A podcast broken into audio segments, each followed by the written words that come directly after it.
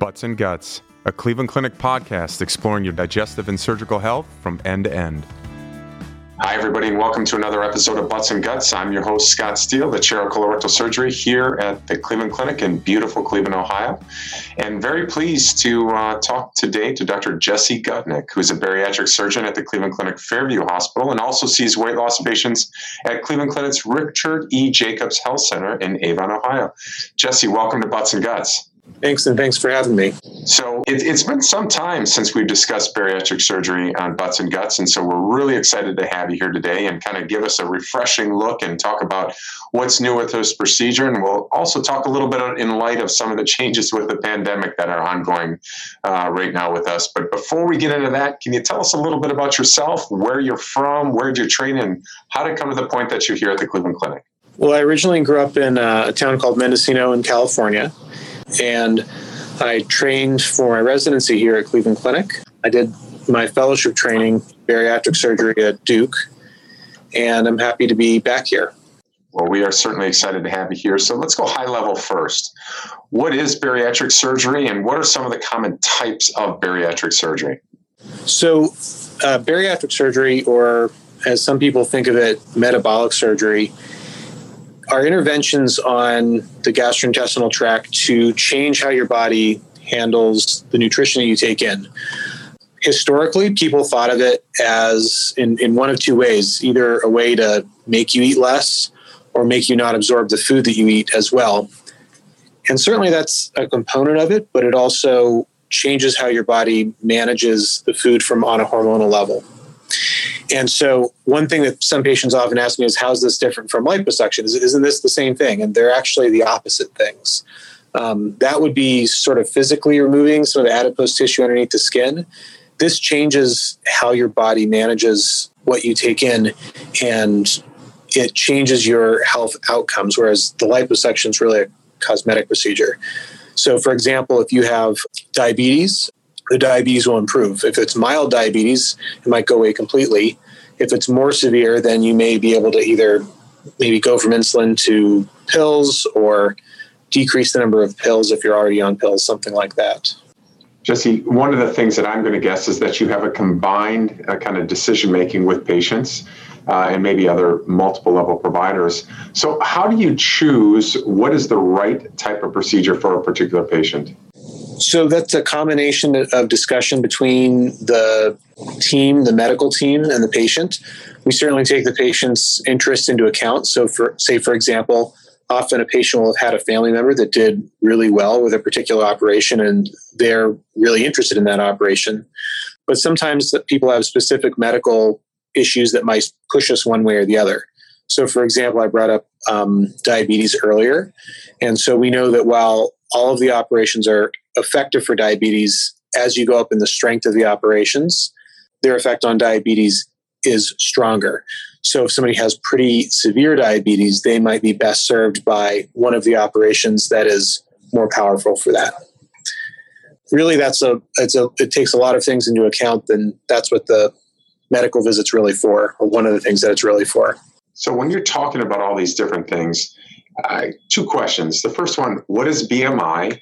And second question is, how does the BMI potentially affect the type of operation or the kind of potency of that operation, if you will, towards that effect? A BMI is just a ratio of your height to weight, and it's a way that has been used to study obesity and different types of interventions for obesity. And it, while it's not perfect, say, for example, if you're an extremely muscular person, you might have a high BMI. Overall, it does generally track well with health outcomes over the long term. And so it's one of the things that we look very carefully at uh, when we're evaluating somebody for possible metabolic surgery. And it's something that we track over time. It really, as I kind of earlier said, there's different operations with different potencies. And it's one of the factors that we consider when we're talking with patients. If they have a higher BMI, again, they may be best served for their long term health by one of the more potent operations. But that's just one of the factors. It's far from the only factor. So we talk a lot about and throw around the term obesity, and I, it carries a certain connotation with it, and it's not too positive in many cases. But really, what is obesity, and what is the criteria for you know different levels of obesity? Well, really, obesity is the dysregulation of a whole bunch of different systems in the body. You know, in the end, that's sort of manifested as your weight versus your height, which is which is your BMI. But I guess I would say that's sort of the end result or the end product.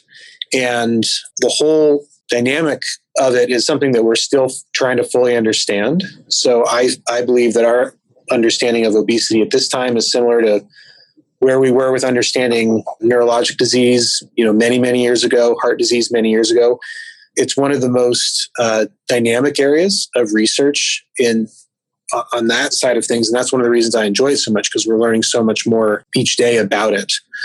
I'm not sure if that answered it well enough, but in the bottom line, essentially, it's it's, it's defined by a BMI over 35 with significant health conditions, or over 40 with or without those. But again, I think that's sort of the, the end result, not necessarily what it means from a mechanism perspective. So, one of the questions that comes up is there may be certain criteria that you use that is either a part of or independent of a person's baseline BMI. But uh, in general, in addition to BMI, can you just talk about first what are some of those other criteria that you use to determine if someone's a candidate for surgery? And then, second of all, if they don't meet all of those criteria, does that mean you can't get surgery at all? So there, there's some criteria that were set up at a conference at the National Institutes of Health, and that were those BM, those BMI criteria I just talked about, the 35 with other health issues, or 40 whether you have those or not. And those are the criteria that are sort of set as a baseline for coverage by most insurance companies. And so that's why those numbers become quite important. Now, if you don't necessarily meet those, there's a couple of options. One is, and it may be beneficial to your health, you may be able to have bariatric surgery at a lower BMI if you have other health issues. And there are sort of self pay options for that. But there's also a lot of medical weight loss uh, approaches that are taken both in our department and in our associated departments like endocrinology here that might focus more on certain medications to target certain issues people might be having with managing their weight. For example, there's some medications that can help with impulse control if that's part of the issue. Truth or myth? Weight loss surgery is primarily geared towards only restricting the amount of intake. False. So I think I mentioned this earlier. That was historically what was thought to be the main way that it worked. But actually, we've learned time and time again that that alone does not work. We know that for a couple of reasons. One is if you just look at the outcomes of diet and exercise alone, when people go on a diet, they may eat less calories. Their body reacts to that by slowing down their metabolism. That's why it's hard to lose weight. And that's a, a, natural mechanism that we've developed over our evolution to combat times of low resources. If you look at restrictive only operations that are done or were done in the past, the same thing happens. But when you look at the more modern operations, say, for example, a gastric bypass, actually the metabolic rate goes up after surgery, which means you're burning more calories. So restriction alone is definitely not how these work. There might be a component in the initial weight loss, just like if you eat less for a brief period of time, you might lose weight. But the difference is that with bariatric surgery, most patients have a durable weight loss that lasts over quite a long time, well beyond any kind of restrictive type of procedure or medical intervention. And if you look at some of these historical operations that only restricted what you ate, those patients end up regaining weight over the long term almost universally. Truth or myth? You can still get a gastric band for weight loss surgery. Uh, you can still get a gastric band, those still are on the market. We don't perform that operation here because that would be one of those restrictive only operations. And while the rare patient did have really good results with it, most patients, number one, were a little bit disappointed by the results because it wasn't anywhere close to as effective as some of the other operations we perform. And there's also a high rate of reintervention because it is an implant. So we don't do that operation here anymore, but you certainly could seek that out if you were uh, very determined to do so. So, Jesse, two of the kind of workhorse operations have been the sleeve and the Roux-en-Y gastric bypass procedure. Can you talk a little bit about the benefits of each and why maybe you would choose one versus the other? So, the sleeve gastrectomy and the Roux-en-Y gastric bypass account for approximately 90% of the operations that are performed to help treat obesity. The sleeve gastrectomy is where the stomach is turned from something that's about the size of a purse to a sort of narrower sleeve that's about the size of a banana. As you can imagine, there is some component of restriction because it decreases in size, but that part of the stomach that is removed is metabolically active and changes some of the hormones that your gastrointestinal tract secretes when you take in food. It also changes the rate that your food moves through your system. In general, people lose about, and again, this is very rough, but approximately a quarter of their weight with that operation. And it's the safest and the quickest operation. And it's safe enough that some patients may even be candidates for doing this as a same day type of surgery. Gastric bypass would be considered the gold standard weight loss operation. And the reason I say that is that we've studied it the longest. It's been around in some form or the other since at least the 1970s with updates and improvements. But we know exceedingly well how patients do over the very long term after that operation because of the time we've been able to follow up those patients from many years ago. And so it's by far the most predictable. Both of them are done, it's a little bit more powerful than the sleeve gastrectomy, both in terms of the initial weight loss, but also there's a lower rate of weight regain. Both of them are done laparoscopically. In fact, all of our operations are done laparoscopically, even most sort of revision or redo type operations are usually done laparoscopically truth or myth, and you hinted at this a little bit earlier, most people who have had bariatric surgery eventually gain that weight back. So that's a myth. Uh, some people will. Just like anything else, it's not perfect. No one will stay, or almost nobody will stay at the very lowest weight that they achieve. So the typical person, and what most people get, uh, is they'll have an initial excellent weight loss through the first one or two years and that will be the lowest weight that they're at. And then most patients go up a very slight amount and then they level off, and that's their new normal. In the exact rates of weight regain will depend on the research that you see, and, and they vary significantly. And probably these variances are probably somewhere in the one in seven patients after sleeve gastrectomy have some significant weight regain, and probably somewhere in the range of one in nine patients after gastric bypass have significant weight regain. So that depends on how you look at it. If you look at it the other way, five out of six patients after the sleeve gastrectomy really do not have significant weight regain and have really excellent results for their health. The other interesting thing is that even the patients that have uh, some significant weight regain often have sustained improvements in their metabolic conditions. So let's say you have high blood pressure prior to, or diabetes prior to one of these. Often, even if you regain some, uh, a significant amount of weight, those secondary health benefits do not return as severely. So, truth or myth? Dieting is as effective as bariatric surgery. That's a myth. Um, I think earlier we talked a little bit about how our metabolic rates can change when we diet, and they go down. And that's a natural response. You have to imagine if this was uh, 50,000 years ago and we were totally dependent on, I don't know, hunting a woolly mammoth or something like that to get our food, food must have been exceedingly scarce. And so we, our bodies naturally, in those times of scarcity, turn down our metabolic rates so that we don't lose far too much weight. Now, in modern times where that is nowhere near an issue, that almost becomes our enemy because when you do try to diet and you take in fewer calories, your body turns down your metabolic rate to match what you're taking in. And so that's why losing weight and losing weight in a sustained way is exceedingly hard because even if you are successful, when you're initially going on a diet, your metabolic rate stays turned down even once you've achieved your goal and you start liberalizing what you're eating. Just, can you talk a little bit about when patients come to see you? I think one of the things that is a little bit fearful for any patient is embarking on a uh, this entire pathway. So, what can they expect when they come to see you? Do they just see you? Do they see a, a plethora of people? And how are we keeping patients safe here during COVID 19? When they come to see us, it's a group of four people that they see. It's four different visits, and we each take care of one facet of their care. They see a surgeon, like me. Um, they see an obesity medicine specialist, and that's either a physician or a nurse practitioner who comes at things from the medical side.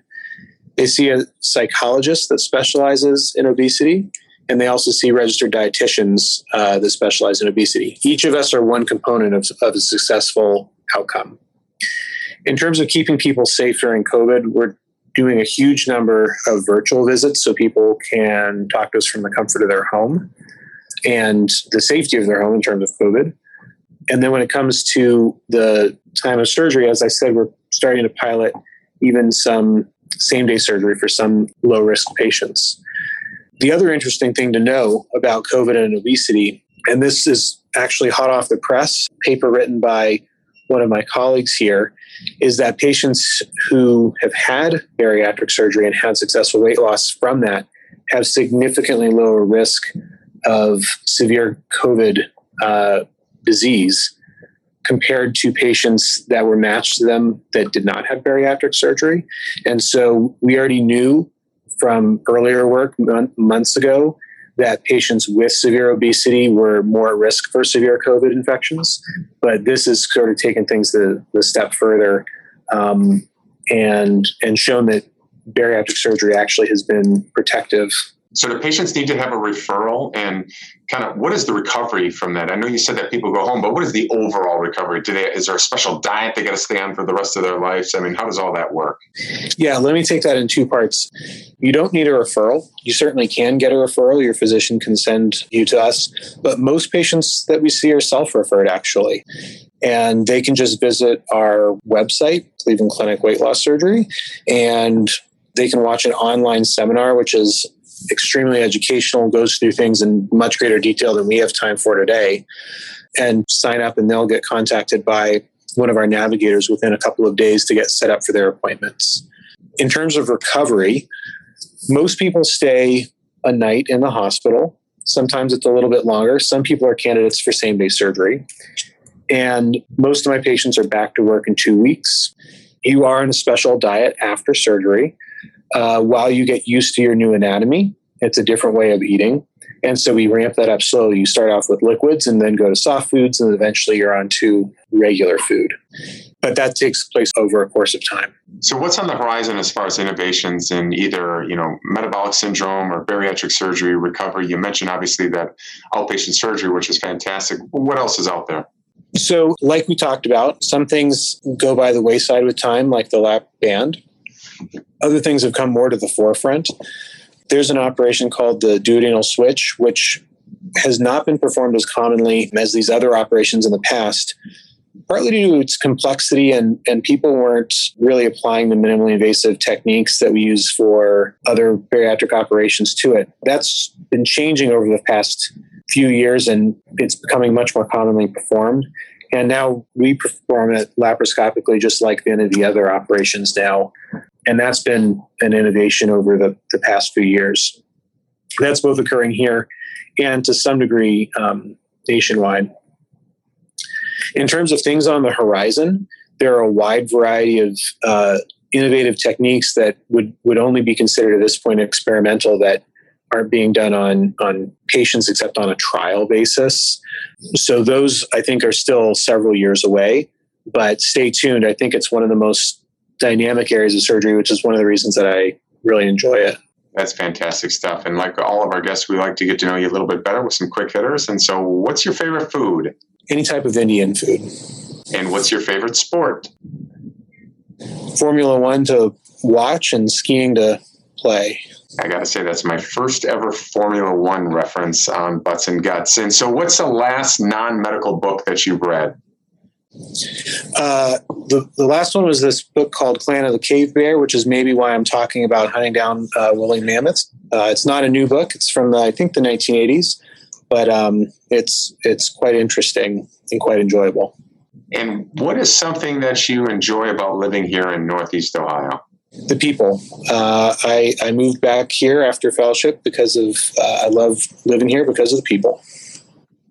And I will throw in a bonus one for you during this course of this pandemic. What is a Netflix or a Hulu or any one of these other series that's a can't miss to our uh, to our listeners out there? I think that all the seasons of Buffy the Vampire Slayer are back on uh, Amazon, and uh, that's a nice little throwback, uh, great series from the past. I thought we were going to get Queen's Gambit or Peaky Blinders or something. You go Buffy the Vampire Slayer. Fantastic. So, what's a final take home message for our listeners regarding bariatric surgery? I think the most important thing to realize is that bariatric surgery is safe, effective, and it's not a last resort. It's something that should be considered early rather than later because the sooner that you do it, the most time you have to enjoy the health benefits and for those health benefits to allow you to live a healthier life. It's not the only option, but it's one that should be considered strongly. And even after you come and meet with us, it may not seem right to you, but we can also hook you into other options for treating uh, obesity and its associated health issues if it's not right for you. That's great words of advice. And so, the first step in your weight loss surgery journey is participating in our free seminar to learn about the surgical options, our patient navigators, as well as what to expect before, during, and after surgery. So, to watch our seminar, please visit Cleveland Clinic clevelandclinic.org slash bariatrics. That's clevelandclinic.org slash B-A-R-I-A-T-R-I-C-S. And to make an appointment with a bariatric and metabolic institute specialist, please call 216 445 2224. That's 216 445 2224. And again, finally, please remember in times like these, it's important for you and your family to continue to receive medical care. Rest assured, here at the Cleveland Clinic, we're taking all the necessary precautions to sterilize our facilities as well as protect our caregivers and patients. Jesse, thanks for joining us on Butts and Guts. Thank you so much for having me. That wraps things up here at Cleveland Clinic. Until next time, thanks for listening to Butts and Guts.